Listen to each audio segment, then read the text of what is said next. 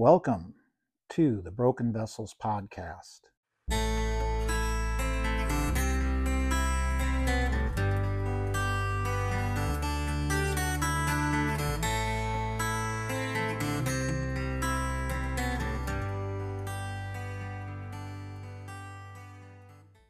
Jeremiah 18:4 states, "And the vessel he was making of clay was spoiled in the potter's hand, and he reworked it into another vessel as it seemed good to the potter to do.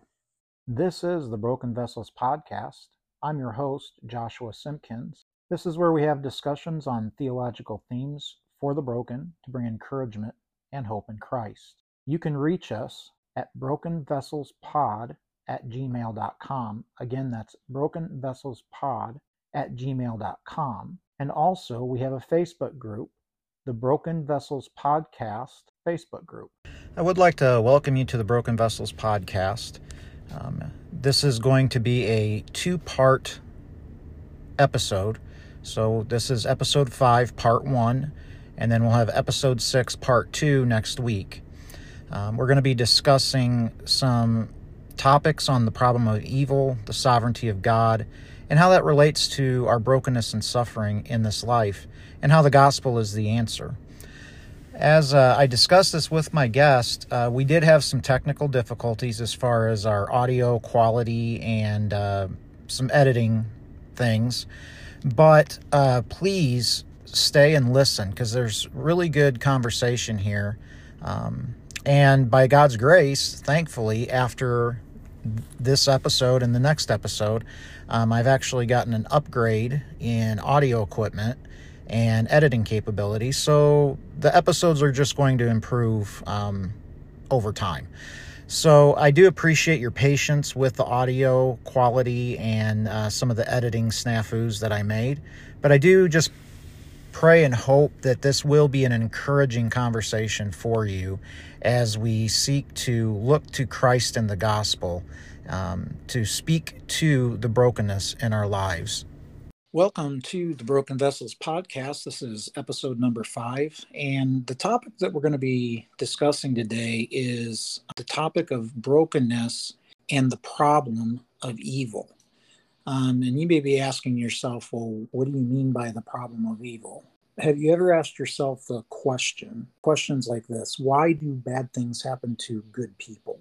Or why, if God is in control, why doesn't God prevent evil from happening? Or you may ask yourself, why did God let my mom die, or my brother, or my sister, or my spouse? Or you may ask, why does God allow people to be born with birth defects? Um, why does God allow babies to die in the womb?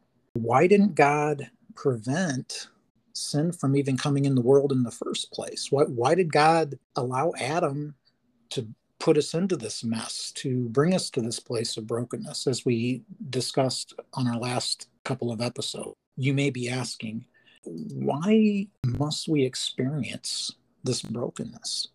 Well, that's what we're going to talk about today.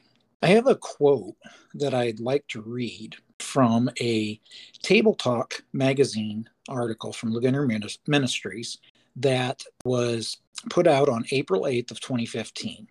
And this is a part of the quote. It says this All theistic systems, in other words, systems that believe in God, face the problem of evil. But the biblical teaching on the goodness of God makes it an issue that weighs on many believers. Moreover, the problem of evil is an especially pertinent subject for those who embrace Reformed theology. That is because we affirm that not only do both evil and good exist, but that a good God has ordained every evil that ever takes place. If the Lord ordains evil, how can he be good? And I know many of you have probably asked yourselves that very question. I know in my life, I personally have asked myself that question, particularly when I was younger and didn't really have an understanding of the sovereignty of God or of who God is. Well, thankfully, we have a, a great guest today who is going to help us tackle this subject. And our pastor, Brett Revlett, um, who is the senior pastor of Crete Church, PCA, Presbyterian Church in America, in Joliet, Illinois, since 2018. He was previously a senior pastor in Utah for about eight years and in New Jersey for, I believe, nine years, and has been in vocational ministry since 1995. He has a bachelor's degree in evangelism and discipleship from Moody Bible Institute and a Master of Divinity from Trinity Evangelical Divinity School in Deerfield, Deerfield, Illinois. And I also have to say that I had the privilege of having this man as my pastor for between six and seven years. And so I'm very thankful that he came on today to talk about this subject of brokenness and the problem of evil. Well, Brett, welcome to the show. Man, Josh, thanks for having me. You said I was uh, the pastor of Crete Church in Joliet, Illinois. You got you got uh, the wires crossed because uh, that's where my wife's from, Joliet. But Church, Crete Church is actually in Crete, Illinois, so that's where we're at. Okay, and, so you're uh, Crete today. Well, that's kind of like saying somebody from Joliet saying I'm from Chicago. that, that's exactly right. That's exactly right. Yeah. So, so anyway, we're really thankful that you're here on the show to talk about this subject of brokenness and the sovereignty of God and the problem of evil. Obviously, the sovereignty of God is a big portion of this. So, Brett, the first question I'd like to ask, if you could, just from your knowledge and experience and from what you've learned through your, your years of ministry and the education that you have, what, first of all, is a Reformed Orthodox understanding of the sovereignty of God? If you could explain that to our listeners. Nutshell, Josh, uh, the Reformed doctrine of the sovereignty of God. I mean, there's a lot of the confessions that you could go to uh, that can spell it out, probably a lot better than I can. But I would say when we talk about the sovereignty of God, we're usually talking about the divine right of God to rule over all things in His creation. And that would include all the known universe and beyond. God rules certainly in the affairs of men, but he also rules in all the affairs of the universe. So he is infinite uh, in his being, in his character and nature, and uh, so there's no no authority outside of him, and he uh, exercises that divine right of sovereignty, that absolute autonomy to rule. Usually, we think of more in the context of God's eternal decrees and how His providence brings His decrees to pass, space, time, and history. So when we talk about the sovereignty of God or the providence of God or the decrees of God, we're about you know a uh, what I might call a sub-autonomous view, where you know I made the decision to hop in my car and go to the store. Certainly, I have the ability to make that decision and to do that. But with God, all of His uh, actions are connected to him and his infinite being and how he understands uh, things uh, in his omniscience and how they come to pass ultimately for his glory. Okay, so um, so basically, what you're saying is God is in control, utterly and completely and totally. Yeah, absolutely. There is no control that, or no power that exercise over him or outside of him in such a way as it has an effect upon him and moves him in one direction or another. Uh, non-contingent, and what I mean by that is he's not dependent on any other being, and yet he is autonomous. People in our humanness, in our fallen nature, we think we're autonomous, which I would argue is just a characteristic of the fall, because as Satan told Adam and Eve, the day you eat of the tree, you'll be like him, and it's it's actually a delusion that we have. Uh, we are not completely free to act in and of ourselves apart from God's and what He certainly has allowed to take place in His in His providential will. You know, obviously, you're giving us the reformed understanding of the sovereignty of God, and you would not give us this uh, idea of God's sovereignty if it wasn't backed up by uh, biblical authority, because obviously we believe that it, it is scripture that undergirds what we believe. I have a few passages here from the book of Job that I want to read that kind of uh, speak to what you just said about the sovereignty of God. And I'd like us to maybe touch on that just a little bit. Um, we all know the story of Job, that he was a righteous man and that he had many tragedies happen to him literally all in the same day and lost everything. And he was uh, suffering. And some of the quotes from Job talk about the way that Job viewed what he was going through. Uh, Job 121 says, The Lord gave, and the Lord has taken away. May the name of the Lord be praised. That's Job speaking. Uh, Job 2:10, Shall we accept good from God and not trouble? In all this, Job did not sin in what he said. Uh, Job 3:23, Why is light given to a man whose way is hidden, whom God has hedged in? Job 13:15, Though he slay me, yet will I hope in him. I will surely defend my ways in his face. Job 14:5 Man's days are determined and you have decreed the number of his months and have set limits he cannot exceed. And then the last one, Job 42 2. I know that you can do all things. No plan of yours can be thwarted. So, as we read that scripture, that really does speak to that understanding of God's sovereignty. Uh, wouldn't you say that, Brett? Well, I would say that. I, I think that one of the great book of Job is that we see passages like ones, many of the ones you've just read. I mean, we can see them in the Psalms and other places as well throughout Scripture. You know, you see Job saying this in the context of suffering, which is what this uh, podcast is about today. And I think that Job coming to terms with God's sovereignty in light of his suffering is uh, one of the key themes of the of the Book of Job.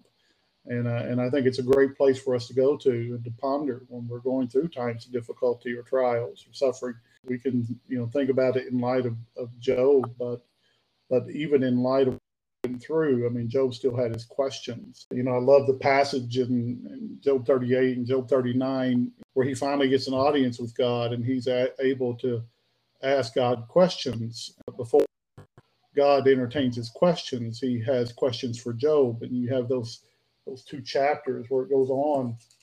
God asks Job all of these questions about you know the mysteries of the universe and and what um, what Job experiences in his life here on earth and observing God's creation. And he says all those things about about his design, his sovereignty, his providence, and how it works in creation. And then uh, when it's all said and done, you know, God, well, he goes on all into chapter 40, 41, uh, asking those questions. And then when it finally comes time for God to entertain Job's question. He looks at Job and or looks to Job and he says, "Okay, go ahead, ask your question." And Job doesn't have anything to say. Uh, he's ready to put his hand over his mouth. He says. So it's a something that it reminds us of as uh, as human beings when we're thinking about the problem of evil. Uh, is when you ponder our perception of evil in the world, uh, we're seeing it largely through our fallen nature and our fallen understanding of reality.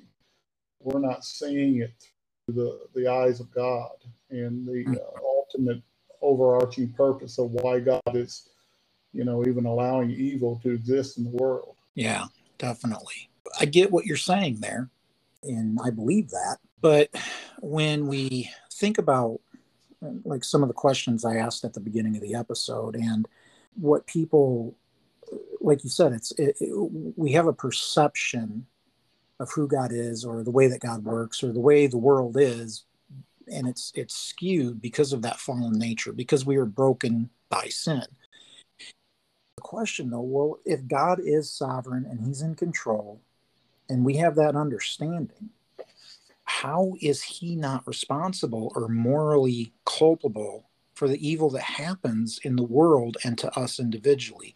In other words, that that age old question, why do bad things happen to quote unquote good people?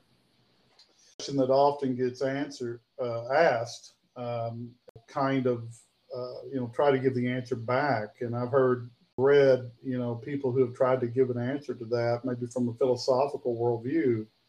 Uh, that, but at the end of the day, um, from the beginning, because why do bad things happen to good people? Well, according to the Bible, there is no such thing as a good person.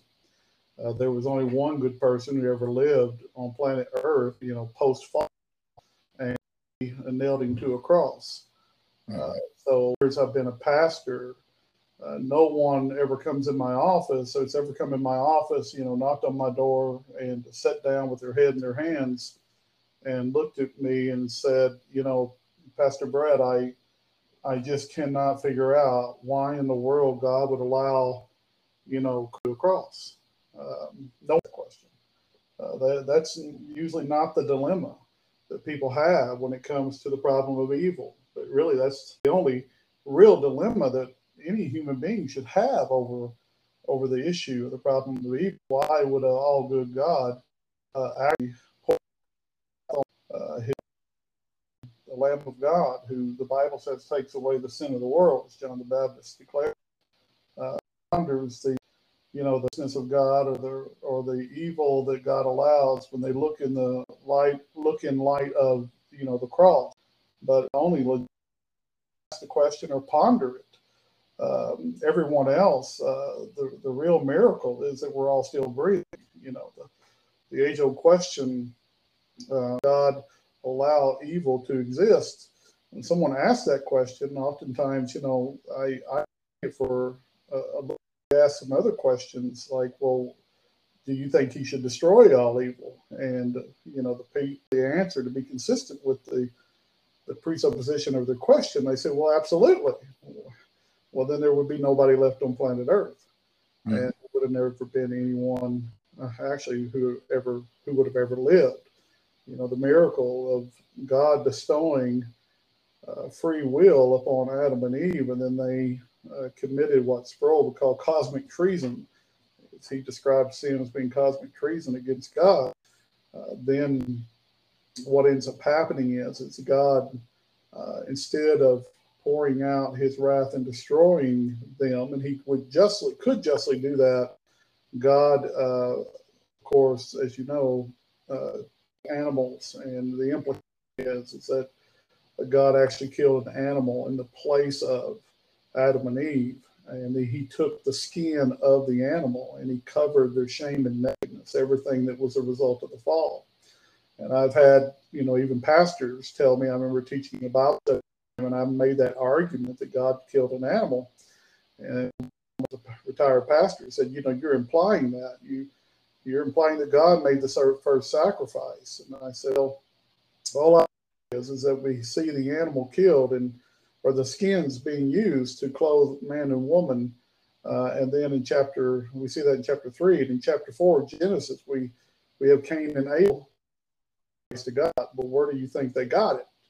Mm. They, it actually got it from Adam, and Adam got it from God as he saw what God did, and as God bestowed mercy and grace and allowed uh, mercy and grace, you know, living. But the, the fall actually brought a curse upon the whole world. And so everything has changed uh, since then. And uh, perception of what's good is a presupposition of what we believe is good, but usually that's a goodness that's relative to us and our situation. Right. We, we don't like to look at the idea of what God calls good. God calls that which is good, that is glorifying of himself and that um, that His name.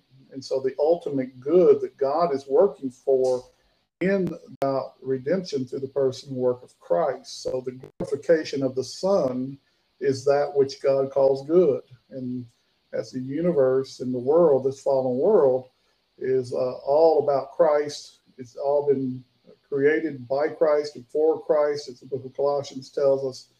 And it's all about Him and if we're not living uh, in that mindset as Christians, well, then our understanding of the holy God contrast with the evil in the world is going to be very skewed. And that's where it's why it causes us problems because we look at God's uh, his goodness and then we think of that or interpret that in light of ourselves but the reality is, we, we have a skewed view when it comes to holiness. We have a skewed view when it comes to goodness. And we see these things as relative problem. Yeah. This subject, um, like Job. You know, we, we were just talking about Job and the story of Job. Never really truthfully ever found out why what happened to him happened to him. We all have the privilege of being able to see what's going on behind the curtain, but Job himself has absolutely no idea whatsoever. I think that that's on purpose. I think again that you know begs the question of why. Why is is it the uh, issue? I think is something that should alert us that necessarily owe us an answer to the question, right, of the problem of evil. Mm-hmm. Uh, God doesn't necessarily owe us a uh, nation for why He allows difficulties and hardships to come into our lives, but He calls us to trust Him. And I know that in my own life, I've seen that happen where, you know, just to the questions, but I could see what God was doing, you know, in hindsight, at least I can see some of what God was doing as he was bringing about my own sanctification, the sanctification of others, uh, used to glorify him. I deem to be, well, not so good. Uh, ultimately, they are for our good and for his glory. And, uh, and I believe that's exactly what God is trying to do in the universe, is that he is glorifying the Son through all the events of history and as he deems to be good. And uh, look at uh, go through the fact that sin is present is even ordained much of that to, ha- to well all of it. God has ordained everything in his decrees. We don't completely understand why. We can't see behind the curtain. God has ordained these things. He's not the author of it but he he has ordained them for to use them for a purpose and then you know you think about the the argument in romans 9 you know paul's like well you the the man in Romans nine that he's arguing with uh, makes this argument and says, well, well, that's not fair. Uh, how can God find any fault with us? Uh, R.C. Sproul used to say, he said, you don't want fair because if God gave us fair, we'd all be in hell. what we want is mercy. That's right. That's what we want. We want mercy. And, and God is a merciful God, uh, but God is a just God argue that you cannot you can't uphold those two realities, the mercy of God and the justice of God. If we think of the mercy of God, we may want to attach the love of God, the grace of God to that in, in a particular category. The other side, the wrath of God, the, the justice of God in another category. And there's no way that those two categories can be upheld in the person and nature of God except through the cross, because you see both of them on display both of them being upheld. As the book of Romans tells us that Christ is, that God is not only the just, but the justifier. And uh, the implications of that is that he upholds his law by, um, by punishing his son on the cross. And through the gospel of the death, burial, and resurrection of Christ, within then so is uh, in grace and love being expressed if we uh, deem that the highest, you know, level of God's love being expressed to us are the warm, fuzzy feelings that we may have after a worship service or during worship service or some kind of emotional thing going on where, you know, we get, may get emotional as we ponder the love of God and we think about how much he cares for us and, and we're just thinking of it more as a, an expression of, uh, an emotional expression from God well, then I think we would be uh, really in error, right? Form of the love of God, and the clearest declaration of the love of God is the ex- expressed by God in the giving of His take our place on a cross and to absorb wrath on our behalf. The love of God, and to detract from the gospel itself would be to detract from God's love. Uh, so there's no higher form and only in the cross is the justice of God upheld and the love of God, mercy of God, grace of God upheld as well. Balance that, you're probably an antinomian view, or you're going to go into a legalistic um, on the other side of the spectrum. And so the only way to resolve that tension between the mercy justice and wrath of God is in the cross itself. And I think that that is the highest expression of God's glory where he is doing that on behalf of sinners. He didn't have to, but he's doing it on behalf of sinners for the glory of himself through the finished work of Christ, his son. Right. Standing. I'd like to thank you for joining me today for the Broken Vessels podcast. Uh, we have new episodes that will release each Thursday on Spotify, Apple Podcasts, Google Podcasts, and on YouTube. Also, keep in mind that you can reach us on our Gmail address at brokenvesselspod at gmail.com. And you can also check out our Facebook group and uh, join us there for some conversation if you have any kind of input or any questions that you may like to ask, or we'd like to build a community there where we can talk about some of the issues that we uh, discuss here on the podcast. So we'll see you next week. I am looking forward to having these conversations with you as we seek to see Christ heal the brokenness in our lives.